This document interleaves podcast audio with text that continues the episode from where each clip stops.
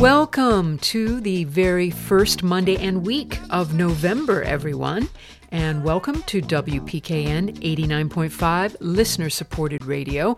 And furthermore, welcome to this edition of What's Happening New Haven.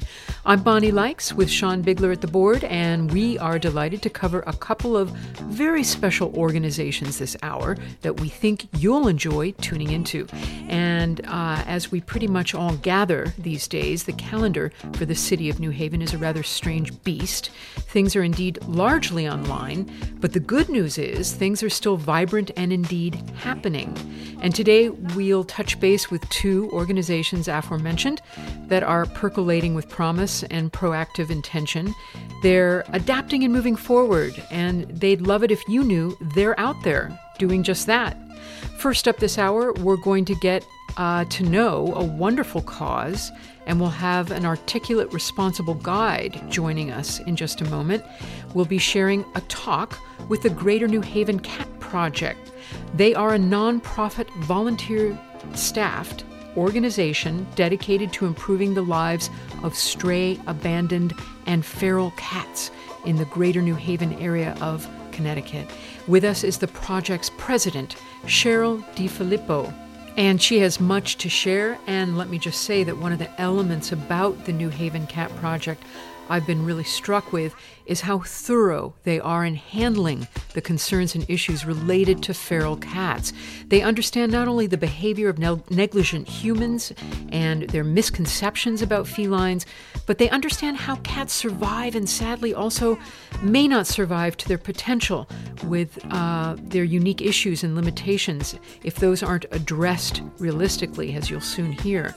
They really make an effort to leave no cat behind and are amazing in keeping that attention uh, constantly in the works. So let's connect now with the president of the Greater New Haven Cat Project.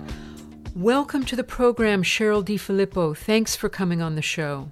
Well, I very much appreciate the opportunity to to um, to speak to you and to speak about the Cat Project.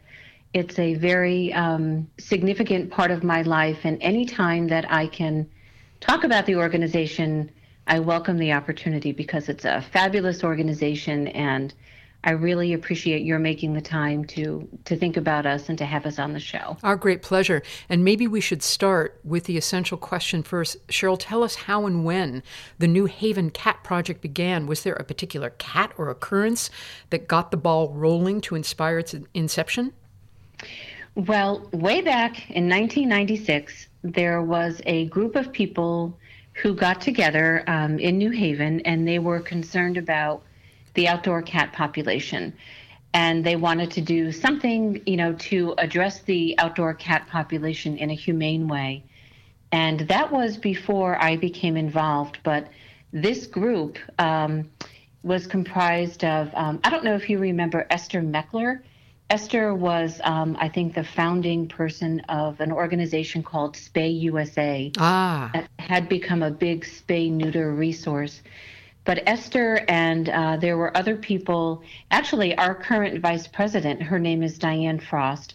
She was one of the people at that meeting, and and they came together and formed a group, and you know, grassroots that was going to try to do what they could to address the outdoor cat population. And in 1998, the Greater New Haven Cat Project actually became incorporated. And, you know, we filed for our 501c3 charitable organization status, um, you know, where we're registered with the uh, Connecticut Secretary of State um, and uh, the Consumer Protection. You know, we filed with all the uh, relevant agencies to sort of make us a credible resource, you know, way back when. And um, it started as a, a, small group discussion, and here we are, you know, 23 years later, and we've basically become a cornerstone resource for the Greater New Haven community. Wow, um, wonderful. Tell us, yeah. too, Cheryl, about the upcoming Feral Feline Festival. When is it, and will this event unfold online? So, actually, um, this is this has been a very challenging year for so many people yes. on so many different levels. And the Feral Feline Festival is the organization's largest fundraiser, and it um, it's a BYOB dance, and we would have live music, and we have these fabulous raffle baskets mm. um, that our volunteers solicit donations and put the baskets together. And I mean, this this organization at uh, this event would typically bring in about ten thousand dollars for the organization, which would help to get us through the winter months. But mm. this year, um, because of all the challenges that we're facing, it's actually going to be an online virtual event where our raffle baskets are going to be available online for a period of 14 days. So starting on Saturday, November 7th through Saturday, November 14th. Oh no, that's actually that's only seven days, is it? um, people are going to be able to to bid on our baskets. Uh-huh. But but because we have a constituency that may not necessarily be adept at you know purchasing things online or whatnot, we're actually going to have a select group of baskets at the Cat Project Center on State Street in New Haven, available for people to come in and um, purchase tickets on Saturday, November 7th and on Saturday, November 14th. And we're going to implement, you know, appropriate social distancing, and everyone does have to wear a face mask. But we want to be able to capture all the people that used to be able to come to the event or to participate in the event and, you know, for those who can't purchase something online, you know, we're hoping that they can stop by the center on November 7th or November 14th between 11 and 4 and actually purchase tickets the old fashioned way as if they were at the event. Fantastic. Cheryl, how is it? Let's let's really get down to further business and talk about cats. How is it that so many cats become feral? Is it mostly from abandonment? Yes, it is. Um, you know, I when when people call the organization for assistance, you know, a lot of people are concerned, a lot of people are frustrated, a lot of people are angry, and I always say to them, look, you know, these cats don't just fall from the sky. Mm-hmm. They are here because of an irresponsible person. And, you know, yeah.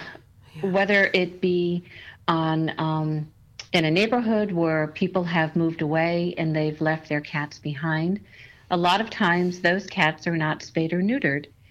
Two cats, two months, and you have a litter of kittens. And, you know, that's how the feral colonies begin. Um, you know, I. Uh, studies have shown university campuses, military bases, you know, areas of cities that, um, you know, are, are comprised of people that don't have the means to you know, to feed their families. I mean, these are these are places where the highest population of outdoor cats exist. And, you know, we, we implemented our trap neuter return program to humanely address the the problem of the outdoor cat population because it it reduces the number of cats that are being born outside, so it breaks the cycle of reproduction. It reduces the the male cats who are fighting over mates and um, it it brings better health to the cats once they're altered because all of that energy that they would have put into mating, you know, now is processed internally so that their immune systems are much better. But the cats don't have to be outside in order to procreate. Um, you know, we have well-intentioned people who rescue stray cats that bring them in, mm-hmm. and same thing, two cats, two months, you have a litter of kittens. And, you know, when people get overwhelmed or their situation in life changes and they're looking for a solution and they can't find it, desperate people do desperate things. You know, just this past, just this past week, I got an email at one o'clock in the morning mm-hmm. from somebody who told me that they left two cats in a box oh. outside the cat project on State Street. Oh dear. Because they were about to be abandoned one o'clock in the morning. Oh gosh. You know, I got a volunteer there at six o'clock. She was able to put the box in her car, oh, and wow. sure enough, within 20 minutes, while in her car, one of the cats got out of the box. Oh boy, yeah. You wow. know, so had we not been able to get there just in the nick of time, that could have been a tragic situation. Yes. But you know, but we try to we we do offer a low cost spay neuter assistance program for people who have either taken in a stray cat gotten a kitten or a cat from a friend. We don't care where you get your cat from. We want to help you get it spayed or neutered, and we want to educate you about being a responsible pet owner. You know, for the people who are feeding cats that live outside, we want those people to come forward and ask for help so that we can manage that colony yes. so that there aren't kittens being born, there aren't male cats fighting. And we want to educate those people about the proper way to feed outdoor cats and to provide shelter for outdoor cats. You know, the it's a double-edged sword because we want people to come forward, but we can't handle all the calls that we get. Mm-hmm. We just don't have the human resources, we don't have the financial resources, and that's why we need for people to sort of get involved in their own communities. You know, take charge, you know, get a trap neuter return program going or if you know somebody that has a bunch of cats inside, reach out to them and say to them, look, there are organizations that can help you get your cats spayed or neutered. We don't have any enforcement authority. We're not animal control. We're mm-hmm. here to help. Yes. You know, and and um, we get frustrated too. You know, because people who are feeding cats outside, you know, they'll call up and they'll say, "Oh, well, I've been feeding these cats for two years, uh, and now instead of having two cats, I have twenty. Yes. And, you know, it's just, it's trying to let people know that we're an available resource, but that they also need to get involved themselves. Yes. Because this isn't a problem that can be resolved by one person or one organization. You know, when, when I first got involved in the CAP project, I remember I was in charge of retrieving messages off of the answering machine and responding to those assistance calls. And at first, I was like, oh my goodness, look at all these organizations that are available to help. And then I sat and I thought about it and I said, well, this is kind of sad because for every breed of cat, Siamese, Maine Coon, you know, Bombay, there is a rescue organization. And that's because people think that they get these animals and a lot of people get them as gifts. They don't want to invest any money in them and then they discard them mm-hmm. you know, and, and it just takes one minute of not wanting a cat, putting it outside, that cat becomes stray. There's always, you know, an, an outdoor male cat that's not neutered roaming the neighborhood looking for a mate, mm-hmm. and then the problem begins. You know, um, a lot of it is public education. I have been trying to, you know, reach out to property management companies to say, listen, allow your people to have pets, allow your, your constituents to have pets, but have them demonstrate that that pet's been spayed or neutered, whether it be a dog or a cat. Because if they move and they leave their animal behind, yes, they've still abandoned an animal, but it's sterilized. You're not going to have, you know, an outdoor cat problem. Yes, yes. And, and what about rabies and, and other other diseases? Is, does this figure into it in a, in a, in a large number, or is that uh, under control by and large? Well, uh, cats and rabies is very rare. Ah, so okay. rabies are not cats are not a rabies vector species. You know, you have your raccoons, your skunks, your foxes, and and cats actually act as a buffer when they're outside because they have to be bitten by a rabid animal, mm. contract the virus before they become a public health hazard. I see. And you know, it's it's very rare in cats. And actually, when the outdoor cats are spayed or neutered, they also get a rabies vaccination. You know, so that's another reason why outdoor cats, you know, people who are feeding them should come forward and ask for help because the cats also get their vaccinations. Yes. And Cheryl, tell us, uh, slightly switching to a, a, a, related topic, your adoption process. How can people connect with the available cats? What's that overall process like?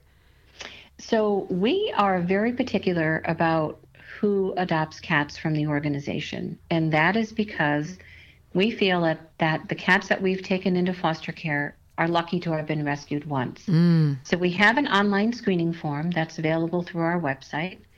And people, you know, would go onto the website, complete the online screening form, and then we actually want to call their veterinarian to sort of get a reference from the veterinarian. Ah, you know, okay. we want to find out what kind of a pet owner was this person? Was their cat in for annual wellness exams? Is their cat up to date on vaccines? You know, and, and we try to elicit as much information from the veterinarian office as we can. Mm-hmm. If the person has a spotty veterinary history, then we also ask for a personal reference, you know, on the application. And we want to do as much um, background information as we can about how responsible this person has been as a pet owner. If the person hasn't owned a pet before, you know, then we would call their personal reference. And then we have a, a conversation with the person. And if we feel comfortable, we actually invite them in for an appointment so that they can spend some time with our foster cats.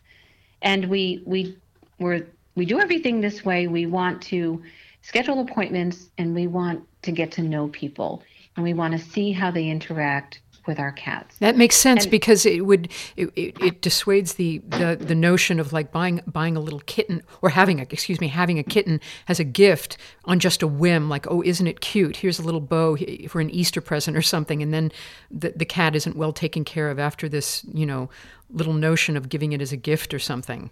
Oh, exactly. Especially yeah. around Christmas time. Yes. You know, people go shopping at Christmas time, and you know, a lot of times we'll get calls and people will say, "Oh, you know, I'm looking for a kitten for my nephew for Christmas." Mm-hmm. And my first question will be, "Was you know, does the nephew's parents know that you're going to give him a kitten?" And then we would want the parents to go through the application process because you're absolutely right. You know, it's not like you're going to Toys R Us and bringing home a stuffed animal this is a 20 year commitment. Yes. And we want to make sure that that family is ready for that commitment. And why are kittens uh, best adopted in pairs, Cheryl?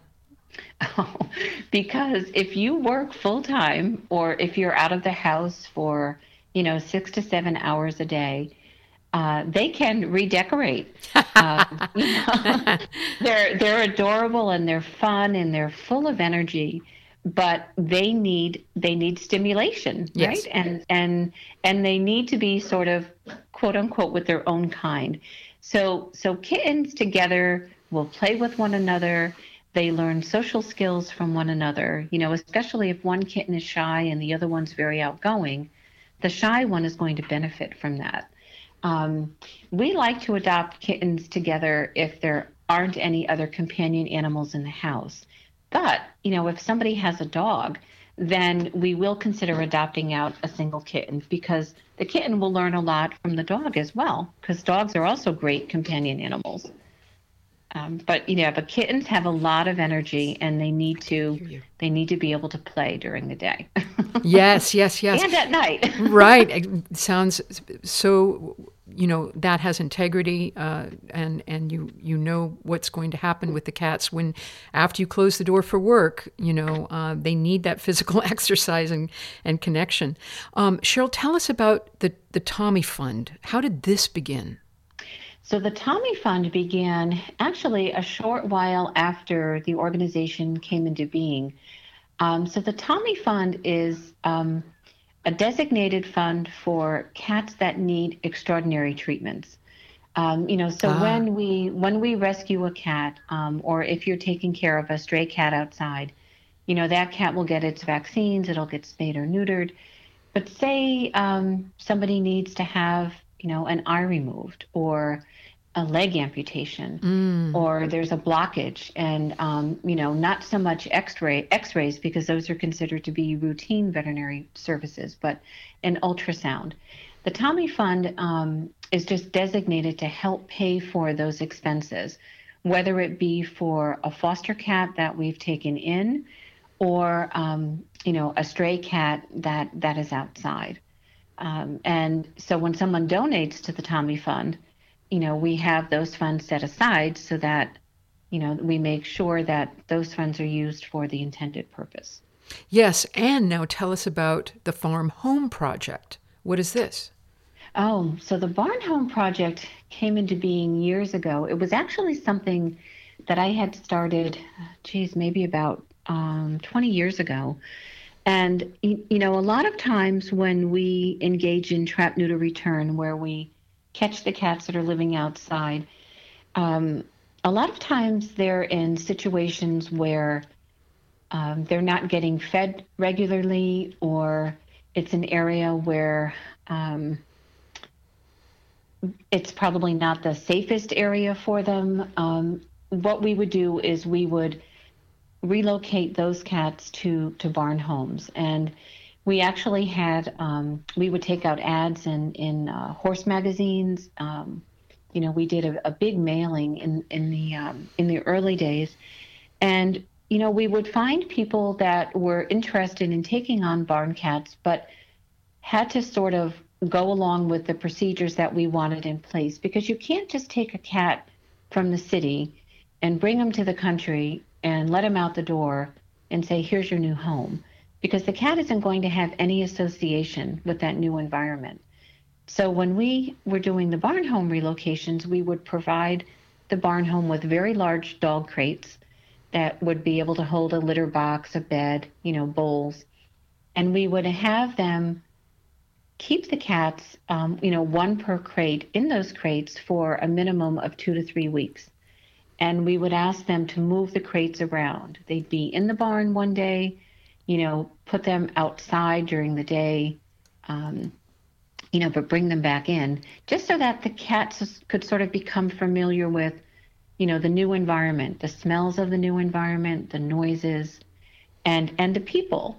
And then, you know, there are so many things that are familiar to cats, and one of the things that's very familiar is the litter box content. And we would say instead of throwing that out, you know, spread it around the perimeter of your property because you're trying to establish familiarity for these cats that have no idea what their new home is all about.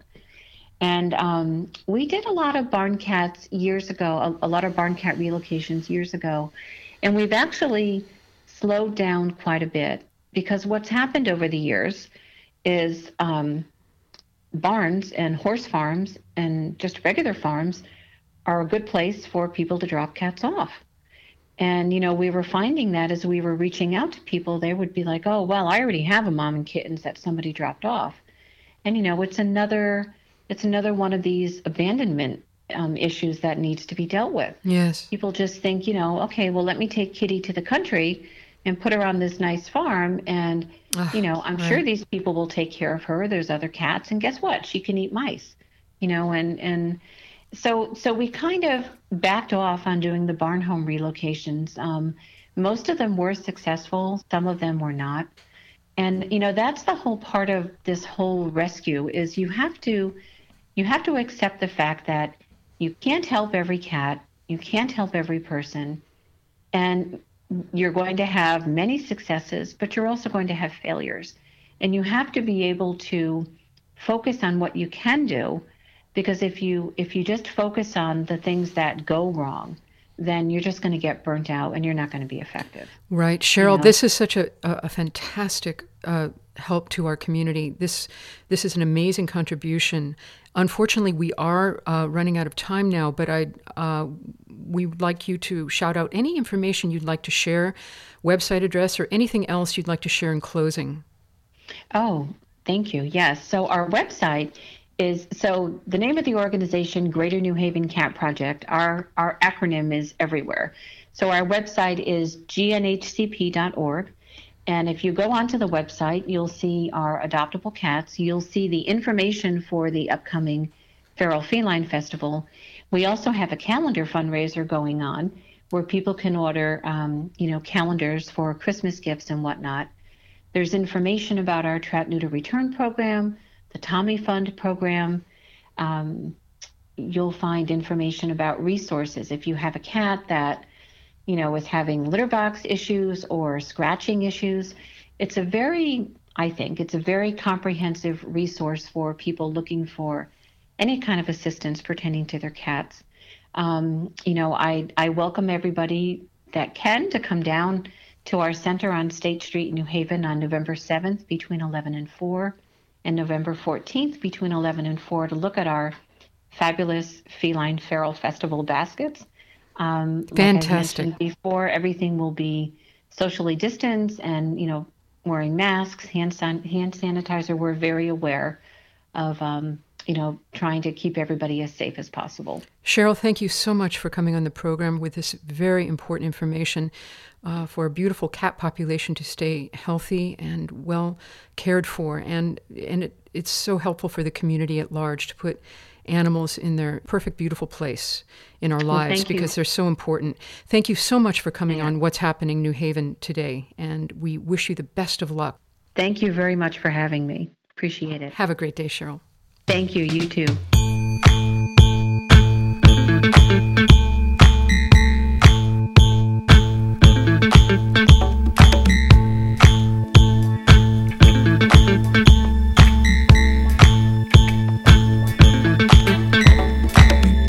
We continue this hour, it's time to get happy. Yep, it's going to be a happy half because in just a moment we'll be with Kat Manning of the Connecticut Brewers Guild. And by brew, we mean beer, but not just any beer.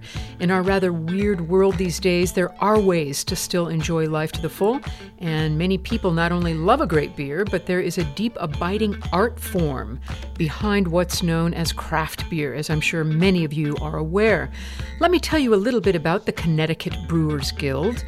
Uh, with a big emphasis on Connecticut because this is very much a local scene. To kick things off, here is their mission statement. The Connecticut Brewers Guild was founded in June 2012 to promote the interests of the fledgling craft beer scene in Connecticut.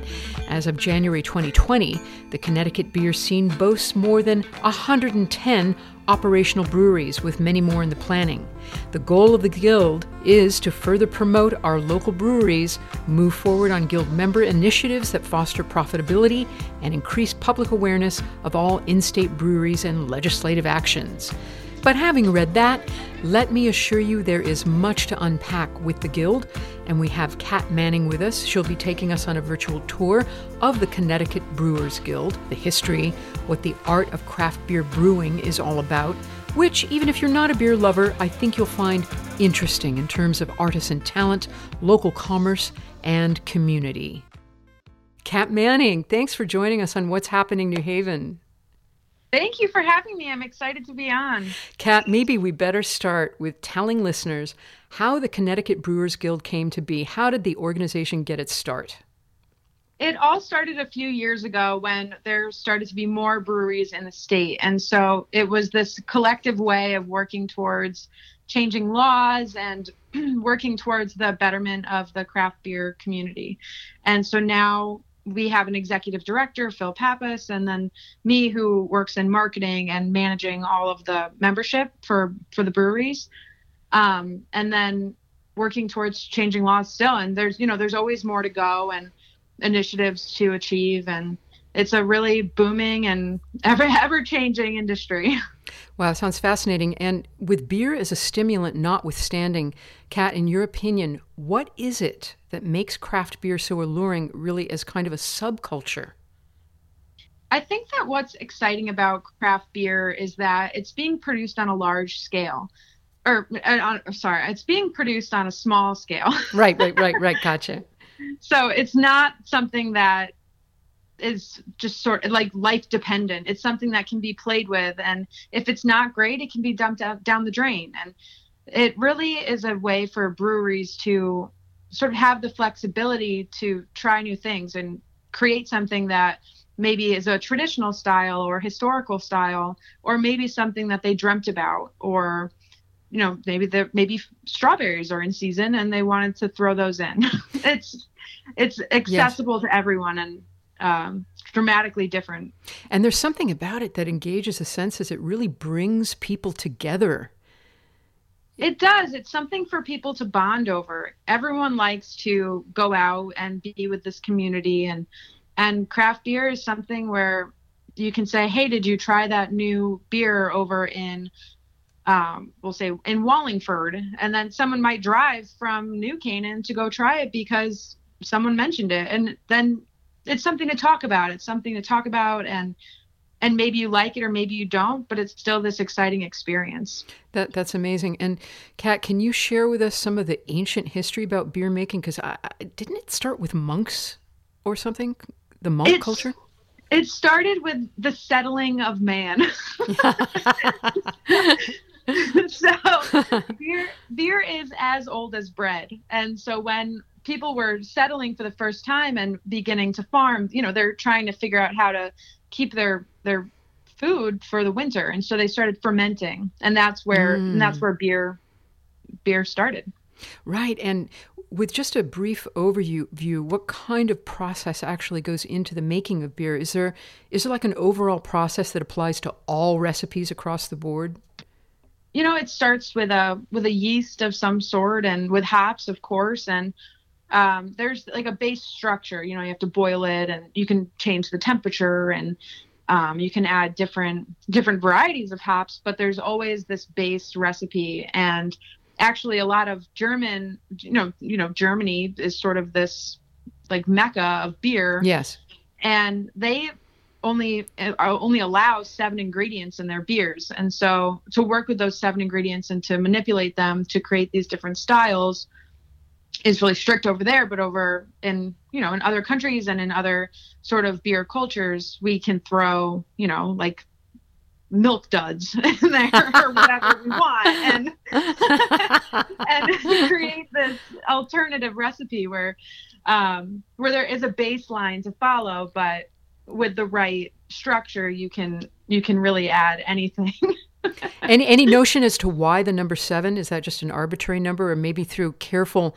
uh, comparative uh, research, if you will, uh, over many years, they said no more than seven. Beyond that point, it, it, it just goes askew. Is that is that? Do you know why seven? I think they say that after if you add more ingredients, it's no longer beer. But ah. you know, I mean, you could add five different kinds of hops uh, alone. yeah, yeah.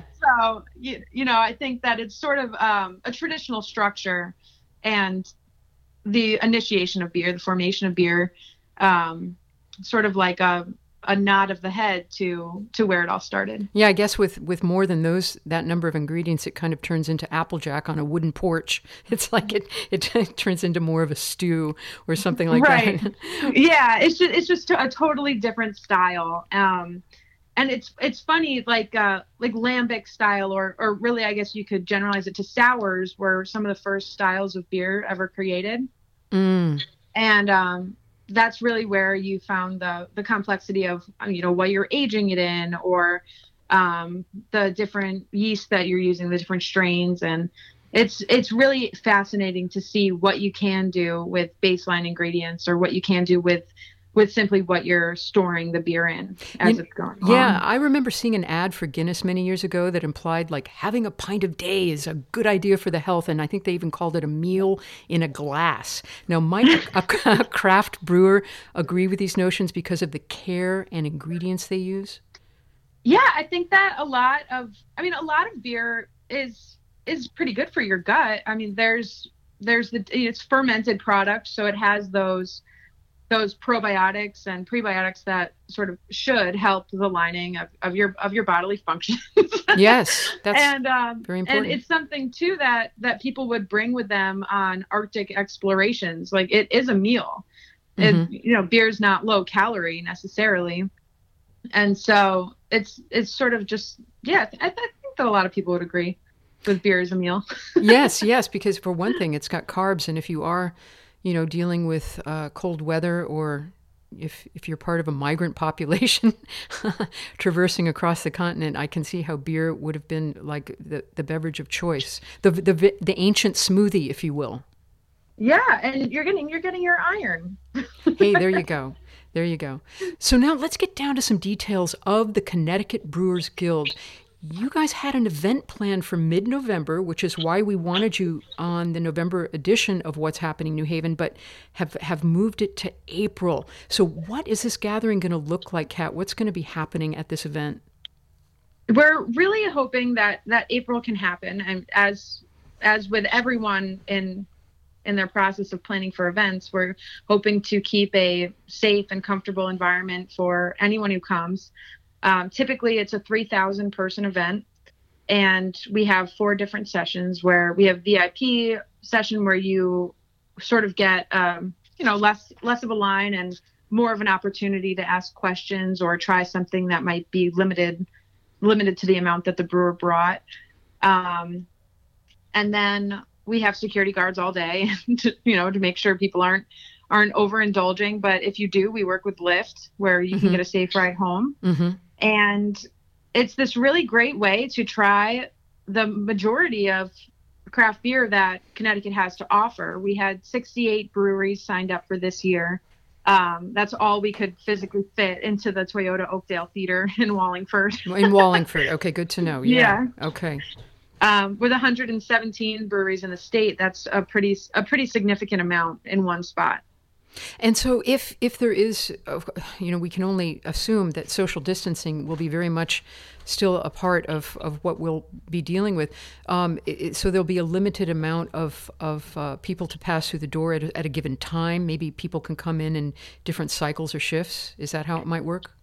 We're currently working out different tiers for the event, whether ah. some people opt to do a virtual event or maybe an idea we had the other day was sort of strapping body cams onto some people and ah. tuning into that viewer.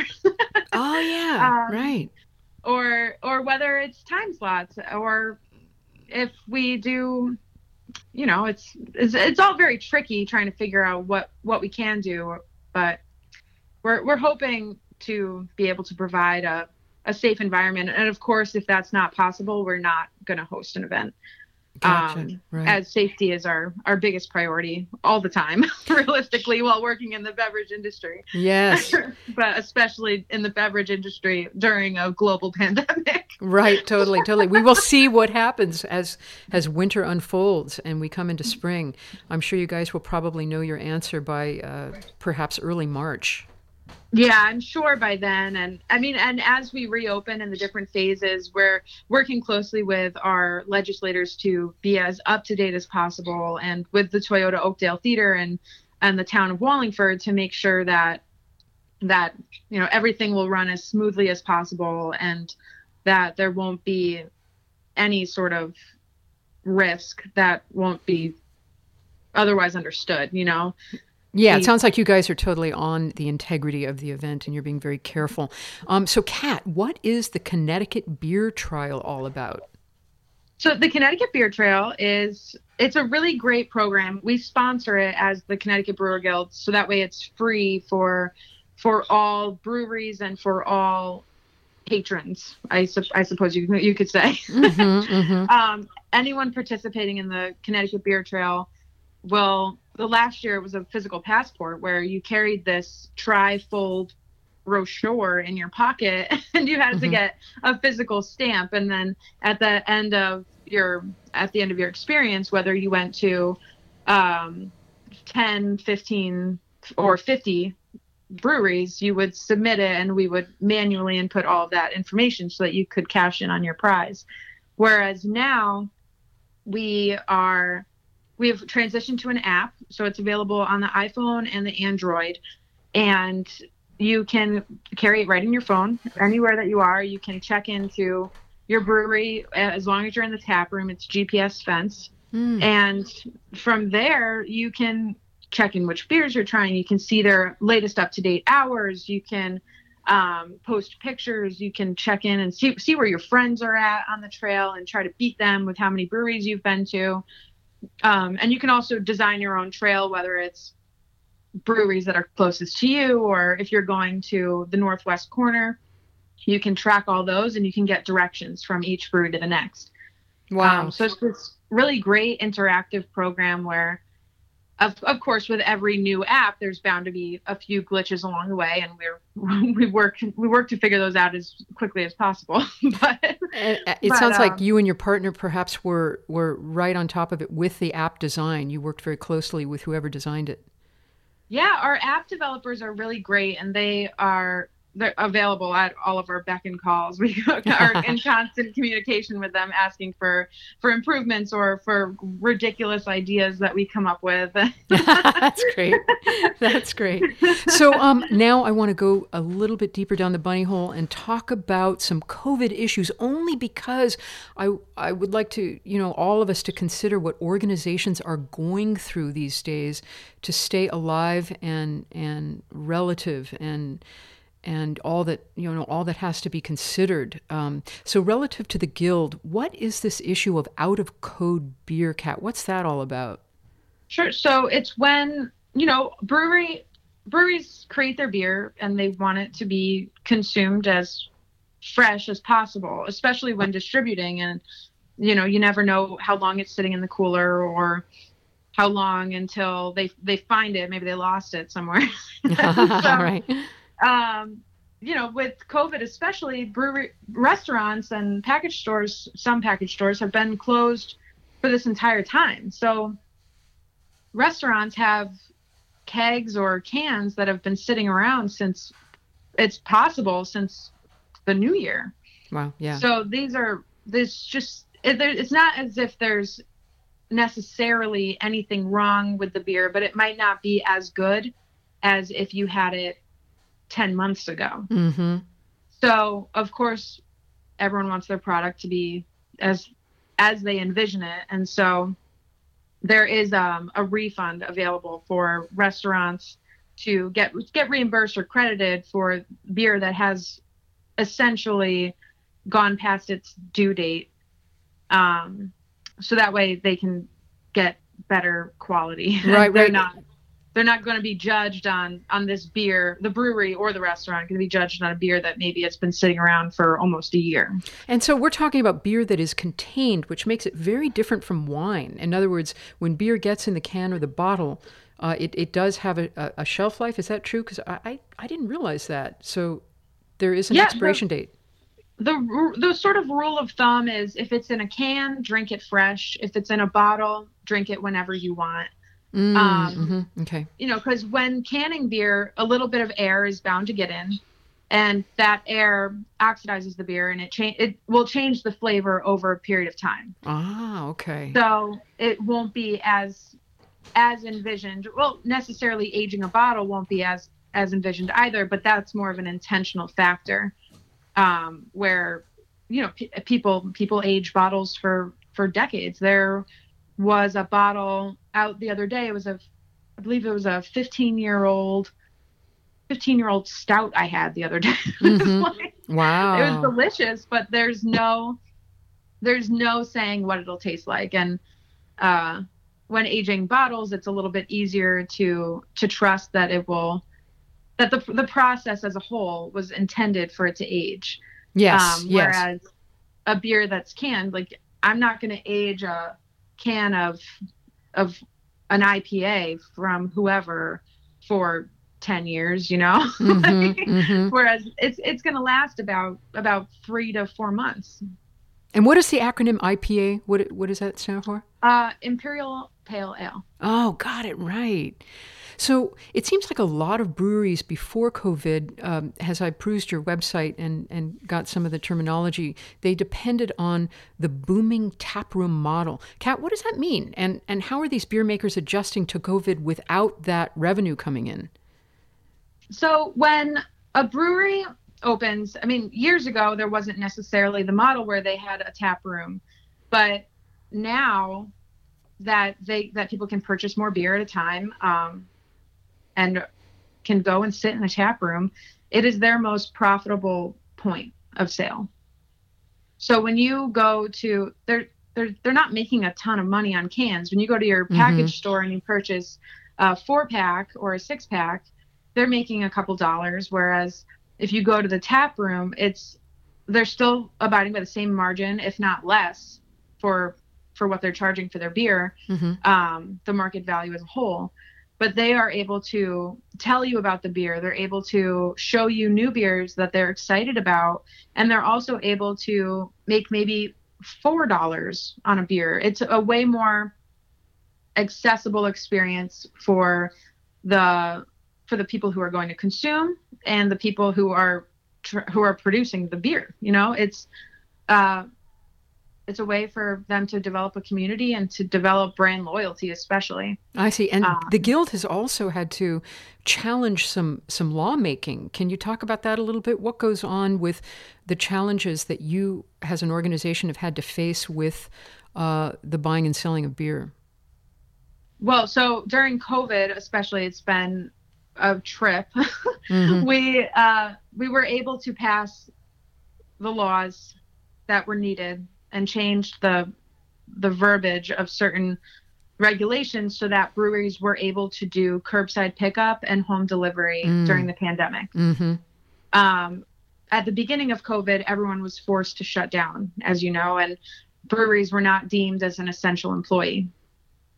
Ah, so I see. As Right. we saw that people were drinking more, I believe the sales for for alcohol rose like 55% during the Mhm. pandemic. Uh huh. Uh huh. Yeah, I think we've all heard something about that. Yep. Yeah. and so i mean with that we were we were able to convince the the state that we were an essential employee and that we were keeping connecticut's economy going by being open yes. as opposed to package stores opening who sell a variety of brands from all over the world that bre- breweries specifically are able to support the local economy and keep people employed Wonderful, wonderful. And that leads me to the notion of marketing. Kat, you design labels, isn't that right? i do yes Please share a couple of the labels that, that you have designed. And because I know that this this really takes some creativity with there's some charming ones out there that I've noticed. So I can only imagine with the Connecticut Brewers Guild that you you you know in representation of your organization that this is this is a really fun, probably very serious uh, undertaking. it is really fun and it's it's exciting too to you know figure out what you're going to do for each can you want it to stand out from the shelves you want it to be something that someone might resonate with Yeah, what Um, name? Give us a couple of examples of what you've designed. so i work with marlowe artisanal ales out of 12% beer project in Mm. north haven and so with his cans he's really focused on creating a really beautiful beer typically low abv so I, I believe that the highest percentage on his beers was 5.4% and so he's really concentrated on creating a really easy drinking low alcohol beer Ah, Um, nice. and gives me the flexibility of of coming up with a name and the design.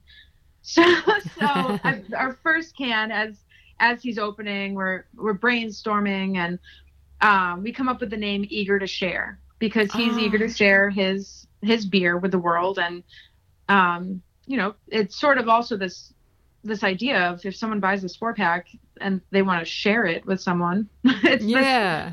it's this whole neat thing of I am sharing this beer with you and uh, it's quality time and he's excited to share his first beer. And so, what is the what is the drawing like? What is the image on the on the label? well, as brainstorming of who shares and who does it well and not well, I thought I had thought of seagulls ah, yes. and I thought that uh, you know you see them on the beach diving after your sandwich and Right. uh, I thought maybe they could be diving after branches of oranges because the Oh. beer is made with citra hops and Oh wow. um, it's a juicier juicier American pale ale. So you are sort of picking up on the flavors that you're going to be drinking before diving into the beer itself. So looking at the can, you might laugh at the seagulls, you might remember that time at the beach with whoever, yes. and you're also getting a vision of what you're going to be drinking. Yes, and and uh, us we in Connecticut love our shorelines, so that's that's a very nice uh, local image there. Um, how how about sharing one more because these are really like little bits of poetry. We'd love to just get inside your creative process. What's another label you've come up with? Uh, the latest one that I did was for his one year anniversary, and it just came out a few weeks ago. So it should it should still be available actually, um, and it's his first double IPA. So in Ah. that, I thought, well, you know, despite all odds, he did it. So I named the beer "Despite All Odds," Oh, great. and um, I referenced the Great Wave painting and drew several gigantic waves sort of towering over um, this little rubber duck. That's wonderful. That's so charming. That's really awesome. So, what fun! It's great that you have that, um, uh, you know, creative inspiration as as part of your work for sure. So, another really community-oriented direction that the Connecticut Brewers Guild has taken is a focus on African American brewers and female brewers. Kat, can you talk about what what has inspired this focus?